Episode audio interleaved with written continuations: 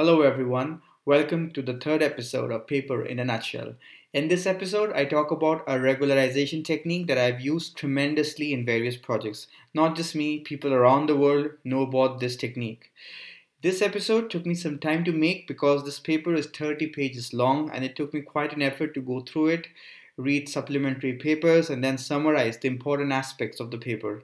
I am grateful for your patience and I hope that you stick around. I would like to briefly mention that I have created an email ID for this podcast. My email ID is paperinanutshell at gmail.com. I would love to receive your feedback and suggestions, or you could simply say hi. I will make an effort to reply to as many of your emails as possible.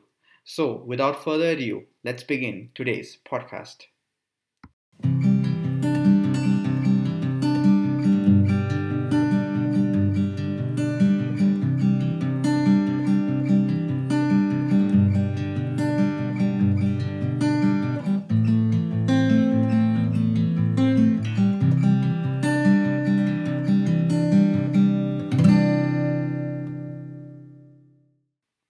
Today's paper, we talk about dropout, a simple way to prevent neural networks from overfitting. The authors of this paper are renowned in the AI community. You can very much say that they are the DiCaprios, the Hanks, and the Cruises of the research community. The authors of this paper are Nitish Srivastav, Geoffrey Hinton, Alex Krizhevsky, Ilya Sutskever, and Ruslan Salakhutdinov. One of the authors, Geoffrey Hinton, was awarded the prestigious Turing Award. Uh, according to the Google Scholar, this paper has been cited more than 24,000 times.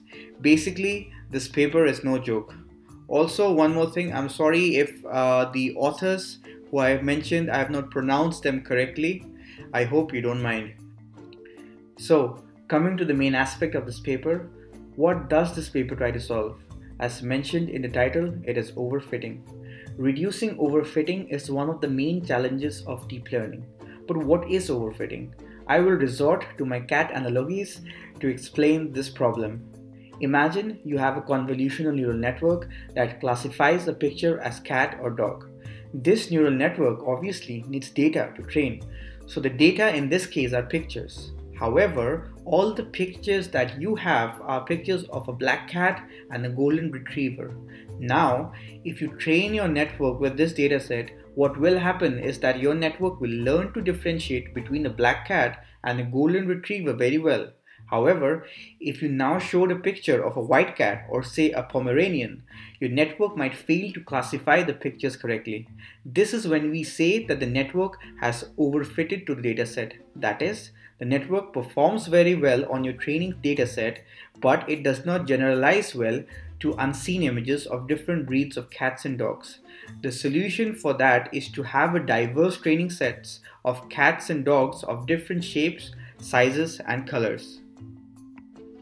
It is mostly a good idea to increase the dataset, but there may be an application for which you cannot increase the dataset. Say, for example, you're trying to predict cancer cells in microscopic images of tissues, it will not be feasible to increase the dataset. You could try augmentation. You could also stop the training as soon as the performance on the validation set starts to get worse. You could also introduce weight penalties such as L1 and L2 regularizations.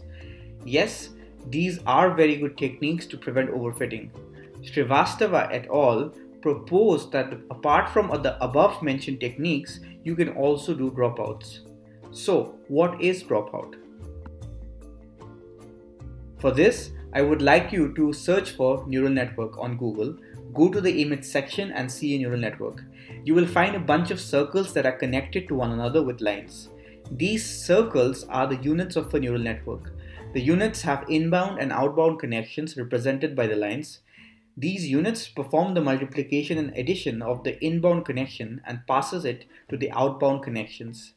The interplay of these units make the neural network as a whole learn an amazing non-linear relationship between what goes into the network and what goes out of the network. So, why does overfitting happen? At the end of the day, when a network is learning to predict a cat or a dog, these units learn to extract the best features of your input data. When your dataset has pictures of only black cats, what happens is that these units become very dependent on each other to solely predict a black cat. The way I understand is that some units team up. Let's call them Unit Tom in the first layer, Unit Jerry in the second layer, Unit Raj in the third layer, and Unit Dave in the fourth layer. So, Unit Dave at the last layer of the network says, Guys, we are only seeing pictures of black cats, so let's divide the task to make it easy.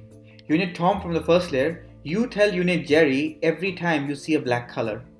And you, Unit Jerry, at the second layer, you tell Unit Raj every time you see a furry face, provided Unit Tom reports seeing a black color. And you, Unit Raj, you tell me every time you see a tail, provided Unit Tom and Jerry report black color and furry face. If all of you give me an affirmative, I will tell the world that I see a cat. This team formation within the neural network is nice to predict black cats, but now if a neural network sees a picture of a white cat, Unit Tom will say that it does not see a black color. Unit Jerry will not tell that it is seeing a furry face because it learned I tell unit Raj I see a furry face if I see a furry face and also if unit Tom says he sees black color. Similarly, unit Raj and unit Dev do not give the right answers. What happens is that these roles that the units gave themselves to predict a cat works well as long as the picture is of a black cat. The paper describes this team formation between units as co-adaptations and dropouts attack the formation of these co-adaptations or in simpler words, the formation of such teams. It does not allow the co-adaptations by randomly zeroing the output of some of the units within the neural network or as we say, dropping out some of the units of the neural network.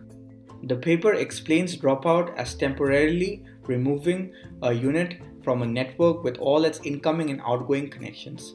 A unit is retained in a network with a probability of p.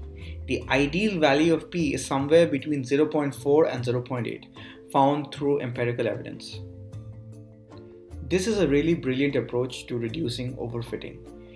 If we again go back to the case of the units Dave, Raj, Tom, and Jerry, with dropouts in place, each unit will be less reliant on what the others say, and so they will try to figure out it out themselves what they should learn without relying too much on what others have learned. What I mean by that is if Jerry learned to rely on Tom's color judgment for his prediction of furry face in the first picture, but in the second picture Tom was absent, Jerry will try to find some alternative way to identify a furry face that is independent of the color. Essentially, a hidden unit is forced to learn meaningful features.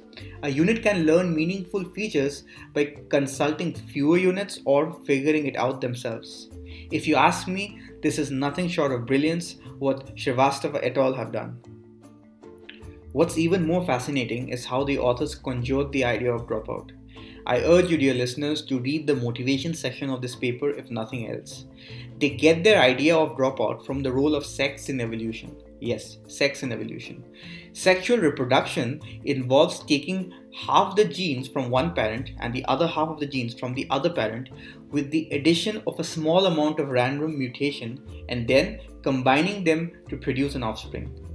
The other alternative is the asexual reproduction, which the paper says seems like much more feasible alternative to ensure the fitness of the progeny. In asexual reproduction, most of the genes of the parents are passed to the offspring with a small addition of random mutation. This makes sure that the set of genes which work well together in the current generation works well in the next generation as well.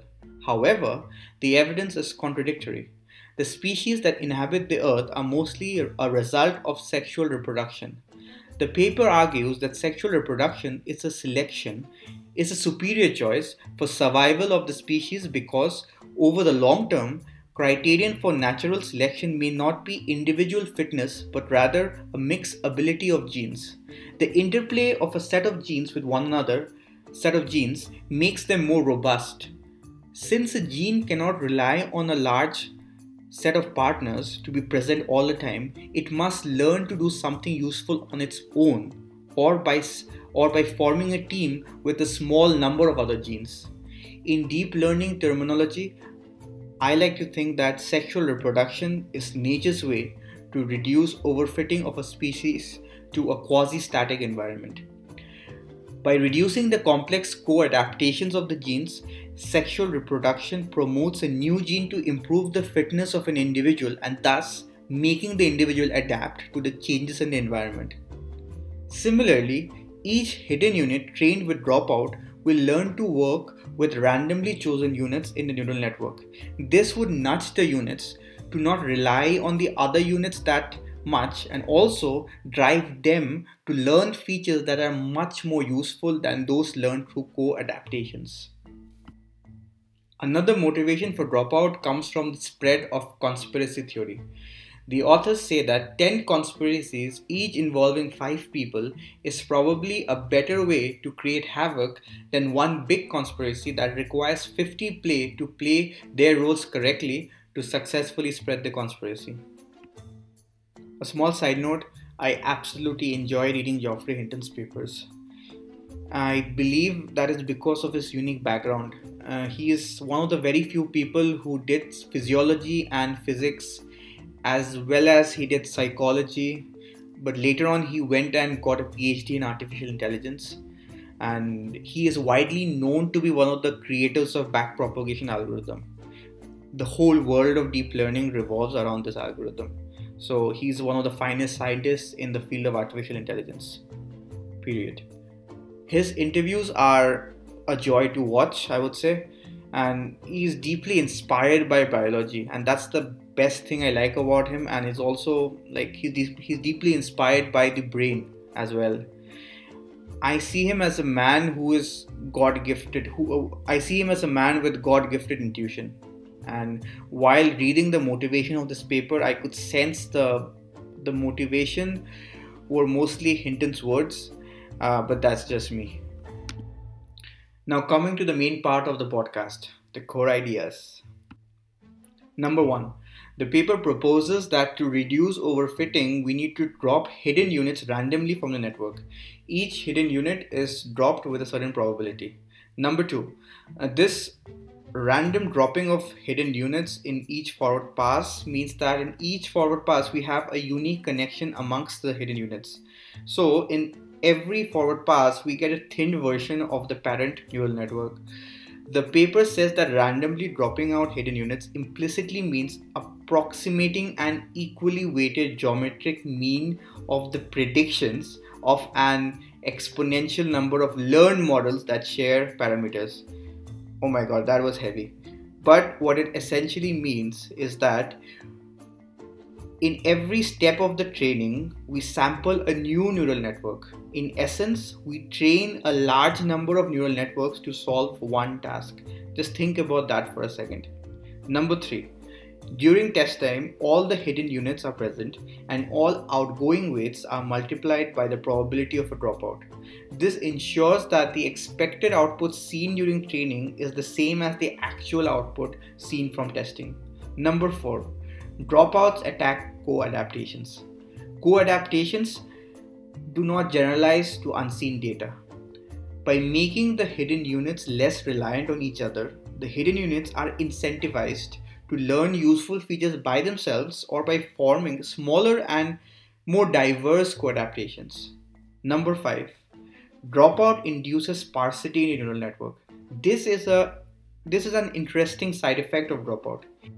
Even though no sparsity inducing regularizers were introduced, dropout automatically leads to sparse representations of the neural network. Sparse representation is useful as this means that each hidden unit learns meaningful features. And number six, dropouts improve the quality of features by reducing co adaptations. So, coming to the last segment of our podcast of this episode, in a nutshell.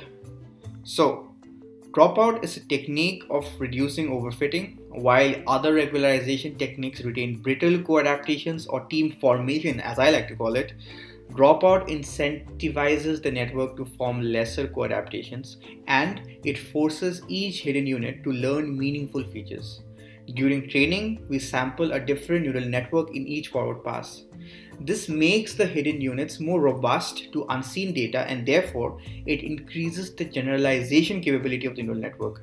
Today, dropouts have become a part and parcel of deep learning frameworks such as PyTorch and TensorFlow, and they allow easily implementable neural networks with dropouts.